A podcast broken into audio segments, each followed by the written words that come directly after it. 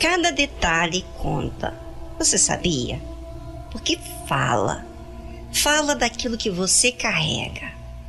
E quantas pessoas estão detalhando problemas que já vivenciaram há anos atrás e estão amarguradas, não é?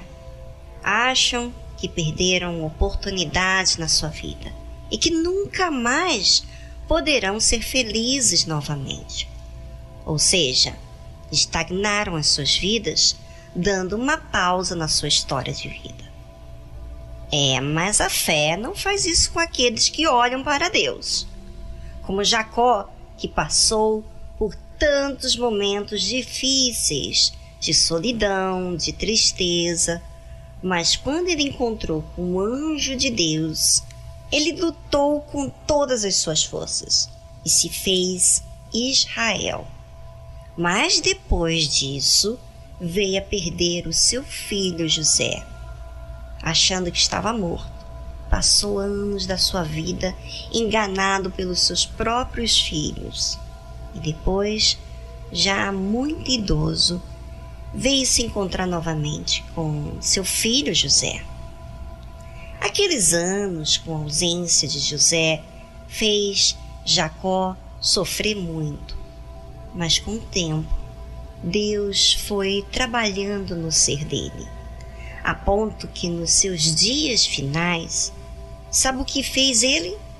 Jacó é esse que viveu muito amargurado por um tempo, apenas, mas depois se levantou.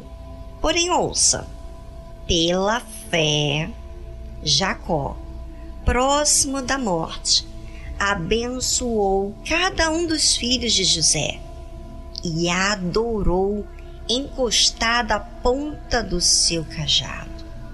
É, Jacó, já próximo da morte, abençoou cada filho de José não trouxe aos seus netos as amarguras que ele vivenciou, mas trouxe sobre eles a bênção.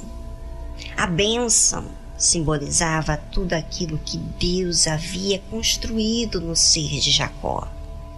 E sabe que, após abençoar os filhos de José, Jacó adorou encostado no seu cajado. É, que, lembra, ele havia lutado com Deus e Deus havia tocado na sua perna.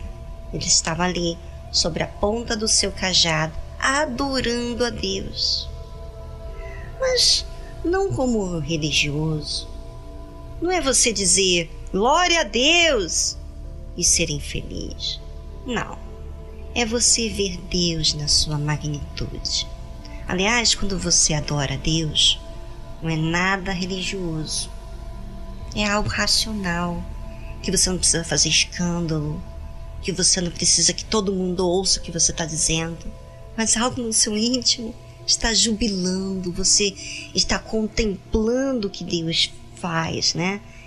Quando você adora a Deus, você vê a, a magnitude dele, vê a perfeição dele em todo o trabalho que ele fez e vê o quanto você é frágil, que você, sabe, se rendeu às dificuldades, mas que Deus o surpreendeu mostrando a sua fidelidade. Isso é maravilhoso, não é? Você ver Deus na sua paciência para contigo, ver a fidelidade dele quando você é tão falho e tão suscetível a se entregar às circunstâncias. Bem, eu gostaria que você, ouvinte, observasse as palavras que tem dito. Será que você anda dizendo aquilo que você tem guardado? É, às vezes falo que não deve, comentar inapropriado porque olhou com maus olhos.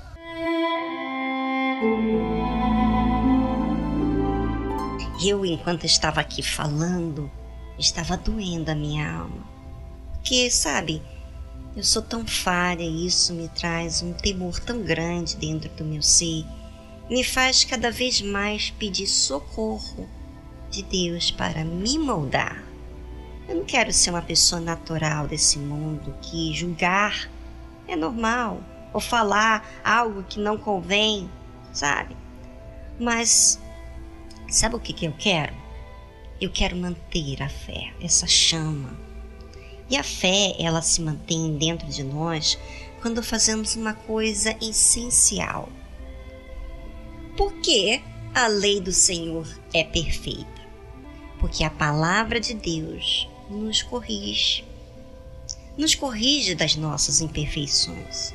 Se eu aceito que a palavra entre em meu ser, recebo, aceito, assumo que errei. E por que que ela refrigera a alma? Porque arranca a acusação que o pecado traz.